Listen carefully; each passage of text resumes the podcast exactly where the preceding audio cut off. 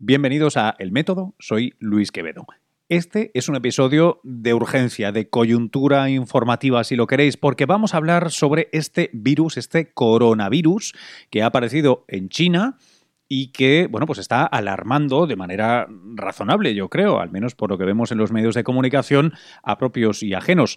Para ello, hablamos con Ignacio López Goñi, quien, además de ser popularísimo tuitero, microbioblog, en las redes, también lleva un blog en el que acaba de publicar un par de entradas muy interesantes sobre este virus. Uno sobre el virus y otro sobre cómo observar una epidemia en directo. Ambos están enlazados aquí en las notas del podcast. Y en la siguiente conversación veréis que nos ayuda a entender qué sí es, qué no es, si hay que alarmarse o no y para qué. En fin, siempre es un lujo contar con científicos que además son tan buenos divulgadores. Espero que lo disfrutéis y que lo compartáis en vuestras redes. ¡Vamos!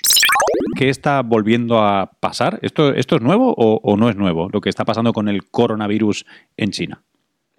No es nuevo. Es la misma historia que ocurrió prácticamente en el año 2003, en el que hubo también, entonces se hablaba de un nuevo coronavirus, el coronavirus SARS, y lo que está ocurriendo es prácticamente lo mismo. Lo que pasa que lo estamos detectando, conociendo y controlando quizá un poquito más rápido que en el 2003. En el 2003, con el coronavirus SARS, pues ocurrió lo mismo.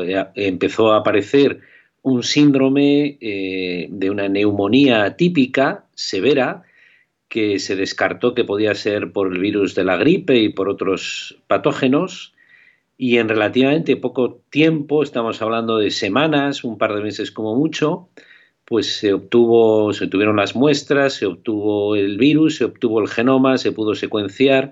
Una vez que tienes la secuencia del genoma ya lo puedes clasificar, puedes saber quién es, y a partir de ahí puedes rápidamente hacer test de diagnóstico para seguirle la pista al virus, ¿no? Con lo cual lo que estamos viendo ahora es lo mismo que ocurrió en el 2003, que yo destacaría la ventaja que tenemos de hace muchos años es la rapidez con la cual se están controlando este tipo de epidemias respiratorias. Fíjate que en el SIDA, el SIDA se descubrió en 1981 y se tardaron más de 2 años en saber cuál era el causante. Y además, con problemas, digamos, entre los equipos, los franceses, los americanos, ahí con una pugna, ¿no? Hoy en día, la transparencia con la que se tratan estos datos, que se hacen accesibles a todo el mundo, nos permite realmente seguir la pista a una epidemia a tiempo real. Uh-huh. Una de las cosas que creo está siendo distinta y puede que algunos oyentes, irónicamente, les entre más miedo porque hay mucha información ahora mismo, se está hablando mucho de ello, pero en la crisis inmediatamente anterior, de hecho, uno de los problemas fue la cierta opacidad, ¿verdad? Porque China en este caso fue algo más opaca y en este caso está reportando, parece bien, justo leía yo esta mañana un boletín del gobierno chino advirtiendo a los oficiales, ¿no? al mid-management, que no oculten casos como sucedió en la anterior crisis. Todo esto, aunque nos escandalice más, entiendo que es conductivo a que encontremos una solución más rápido, sobre todo porque ahora se ha confirmado que sí hay o se sospecha que hay transmisión de persona a persona y no solo es una zoonosis. Claro, ese es el tema. Yo creo que ya se aprendió la lección de otras epidemias. Las autoridades, también la OMS y todas las autoridades internacionales, insisten mucho en que la manera de controlar estos brotes es notificándolo cuanto antes y cuanto antes ponerle medidas de control, ¿no? Y yo creo que ahí China en este momento pues se da cuenta que teniendo en cuenta, ¿verdad?, la enorme cantidad de población que tiene, claro, esto ocurre, el foco ocurre en una ciudad de China relativamente pequeñita, son 11 millones de habitantes, ¿no? Claro, en el interior, en Wuhan, ¿no? El 31 de diciembre empieza. Claro, entonces, claro, es una ciudad con 11 millones de habitantes. Los virus respiratorios tienen una capacidad de diseminación bestial. Entonces, si no pones las medidas inmediatamente, pues puede acabar siendo una epidemia con muchos brotes a nivel mundial, ¿no? Entonces, en este caso, claro, lo que alerta es que estamos recibiendo noticias prácticamente cada día, ¿no? Y eso es lo que le puede poner nervioso igual a la gente, decir, bueno, esto está, se nos está yendo de las manos, etcétera. Y es todo lo contrario. Este exceso de información, al final lo que está demostrando es que el sistema funciona, ¿no? Como tú has dicho, fíjate, el 9 de enero las autoridades confirman la neumonía en 59 casos. Al día siguiente se hace público el genoma del virus. El 11 de enero ya se puede, no solo los equipos chinos, sino a nivel internacional otros equipos, ya lo pueden clasificar como un nuevo coronavirus y saber qué tipo es. Y ya para el 12 de enero, que se notifica el primer fallecimiento, es decir, yo creo que en este caso la claridad está siendo absoluta, que es la única manera de controlar estos brotes, porque hoy en día la única manera de controlar esto es a nivel global. Las enfermedades, este tipo de enfermedades son globales y yo creo que es lo que se está haciendo, ¿no? Te quiero hacer una pregunta. En el caso del SARS, que fue en los 2000, tuvimos hasta 774 víctimas así reconocidas, ¿no? Después a toro pasado ya. ¿Qué tienen estos coronavirus, ¿no? O sea, tenemos seis coronavirus, si no recuerdo mal. Este no sé si sería el séptimo o el sexto conocido. ¿Por qué esta mala leche, si lo puedo expresar así? Bueno, son virus, por una parte, de animales, ¿verdad? Porque tanto en el SARS se vio que eran de animales, de un tipo de felinos, de civetas. Luego hubo en el Oriente Medio también a través de camellos y dromedarios. Murciélagos también se ha visto que los transmiten. Claro, son virus de transmisión respiratoria. Los virus de transmisión respiratoria, como te he comentado, es muy difícil de controlarlos, ¿vale? Y luego, claro, poco a poco, en principio no están adaptados al ser humano, por eso la transmisión entre humanos no es tan eficaz como podría ser, pues, el virus de la gripe o el virus del sarampión, afortunadamente, ¿verdad? Pero sí es verdad que producen esas lesiones respiratorias que sobre todo se ceban, por decirlo de alguna manera, en las personas bueno, pues que ya tengan algún problema respiratorio. Y luego hay que tener en cuenta que no solo es la transmisibilidad del virus entre personas, sino que hoy en día, como ya hemos comentado, en un mundo globalizado, es que, por ejemplo, en el SARS lo que se comprobó es que en cuestión de muy pocas semanas se extendió por prácticamente todo el planeta, pero a través de los viajes que hacemos, que hoy estamos en Madrid, mañana estamos en Hong Kong y dentro de 3 días... Los aeropuertos son tremendos para esto, claro. Claro, por eso una de las primeras medidas es el control de viajeros.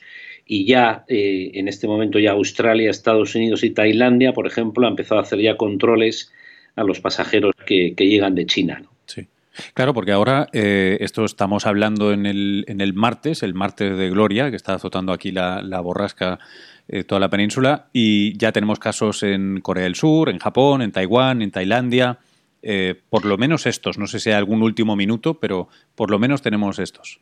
Sí, en principio lo que parece es que todos estos casos están todos relacionados con, o sea, la transmisión ha sido importados, digamos, de esa zona de Wuhan en China, ¿no? Y yo creo que esto, el que han aparecido ya casos en otros países, es lo que ha hecho que la Organización Mundial de la Salud mañana mismo va a tener una reunión del Comité de Emergencia donde analizará todos los datos y supongo que dará algún comunicado, dará alguna medida, bueno, pues para en el fondo es para seguir dando claridad y transparencia al tema, ¿no? ¿Qué se sabe de las víctimas que ha habido? ¿Son los típicos casos de gente que ya estaba o inmunocomprometida, o anciana, o bebés, o sea, gente que tenía problemas? Sí. O estaba débil, perdón. Sí. Son 3 casos, quizá, no sé si hoy he leído que quizá ha podido haber un cuarto caso, o sea, estamos en 3 o 4 fallecimientos. Y yo creo que la mayoría son, los 3 son personas ya mayores de 65 años, con problemas previos, respiratorios o enfermedades crónicas, ¿no?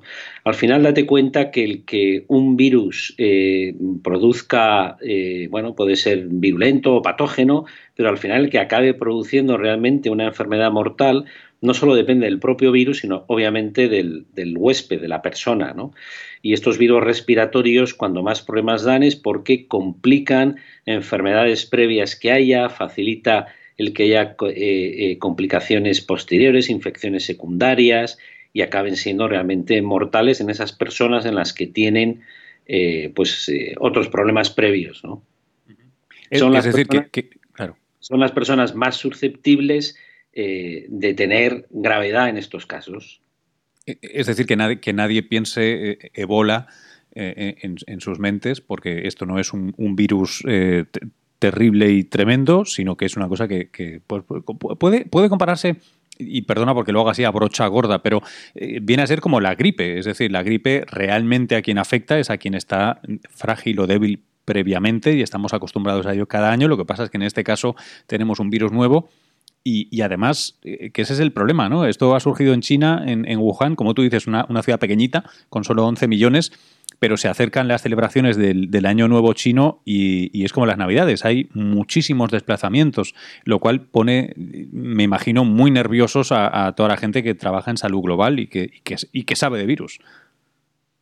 Sí, en realidad esa es una de las causas por las que se está, yo creo, que alertando de esta manera, ¿no? Efectivamente, creo que es el día 25, empiezan las celebraciones y ahí el flujo de millones de personas en China complica todavía más el control de este tipo de virus, ¿no?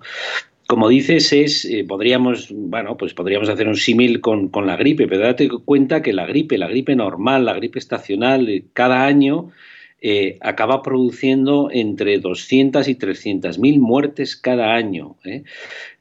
Lo que pasa que, bueno, pues a veces pensamos que oímos hablar de este tipo de virus, por ejemplo, el SARS que has comentado antes, pues hubo al final unos 8.000 casos en todo el planeta con unos 700 muertos, ¿no? Hombre, con que muera una persona ya es suficiente, pero es verdad que estamos en otro orden de magnitud cuando estamos hablando, por ejemplo, de la gripe o de la malaria, que aunque no sea un virus, el número de muertos anual son de cientos de miles, ¿no? Bueno. En todo caso, entonces, esperemos que los medios nos portemos bien, informemos adecuadamente y con información, digamos, comedida y buena. Ignacio, no te robo más tiempo. Si esto conforme se desarrolle, si se desarrolla mucho más, pues te volveremos a molestar desde El Método, si es que te dejas. Por supuesto que sí. De hecho, hoy mismo en el blog que llevo, Microbio, he puesto una entrada de cómo seguir a tiempo real una epidemia, ¿no? Porque yo creo que esto es permíteme, yo me dedico a los virus, ¿verdad? Sí, y a las bacterias. Interesante en un sentido, sí. Bueno, ¿no? Sí, en el sentido bueno de que hoy en día efectivamente puedes seguir a tiempo real casi prácticamente cada día cómo se está extendiendo una epidemia. Y eso, insisto, sin alarmar, es la mejor manera para controlarla. Qué bueno. Pues muchísimas gracias, Ignacio. Vamos a enlazar a ese blog en las notas del podcast y seguimos en contacto. Venga, un fuerte abrazo y muchas gracias.